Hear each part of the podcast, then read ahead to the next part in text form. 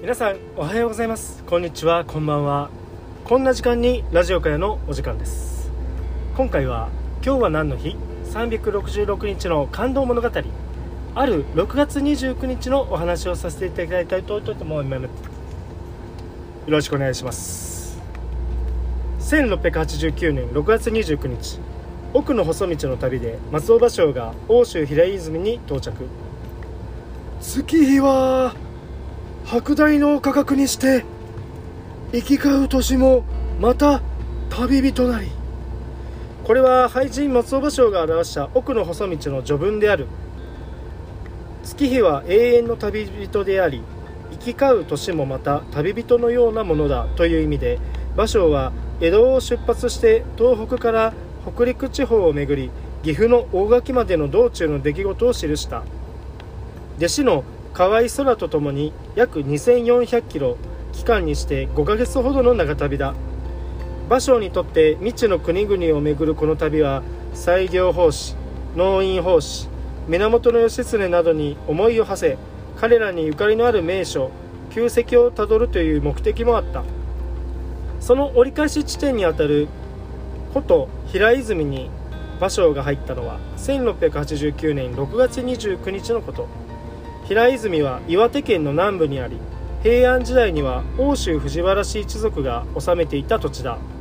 藤原清平元平秀平の親子3代で最盛期を迎えたがその映画がななその映画が長その映画が長く続くことはなかった。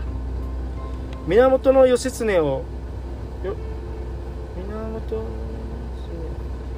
源義経をかくまったことを発端に源頼朝によって滅ぼされたという歴史がここ平泉にはある。藤原三代の映画と義経を忍ぶうち芭蕉の脳裏には中国唐時代の詩人徒歩の歌が浮かんだ。詩が浮かんだ。国破れて山があり。上春にして草木深し都が戦に敗れても山が残り城宛に春がやってくれば草木が生い茂っている。と徒歩が吟じたこの詩はまさに平泉の風景そのものだ。場所もまた夏草が生い茂る目の前の様子を見てこんな句が浮かんだのだった。夏草やつわものどもが夢の後。今は夏草今は夏草がただ生い茂るこの地は昔英雄たちが夢に生きそして敗れた後なのだ古い時代を忍び芭蕉の目に涙がにじんだ。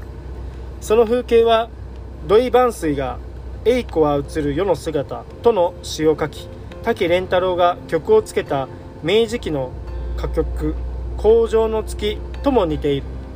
場所や時代の違いはあるが人や町の歴史その栄子清水に思いを馳せる心情は時空を超えて普遍的なものなのであろう。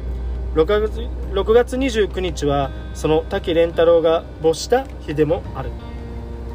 今回は6月29日奥の細道の旅で松尾芭蕉が奥州平泉に到着のお話でした。明日6月30日はマーガレット・ミッチェルが小説「風と共に去りぬ」を発刊のお話です。ご視聴ありがとうございました。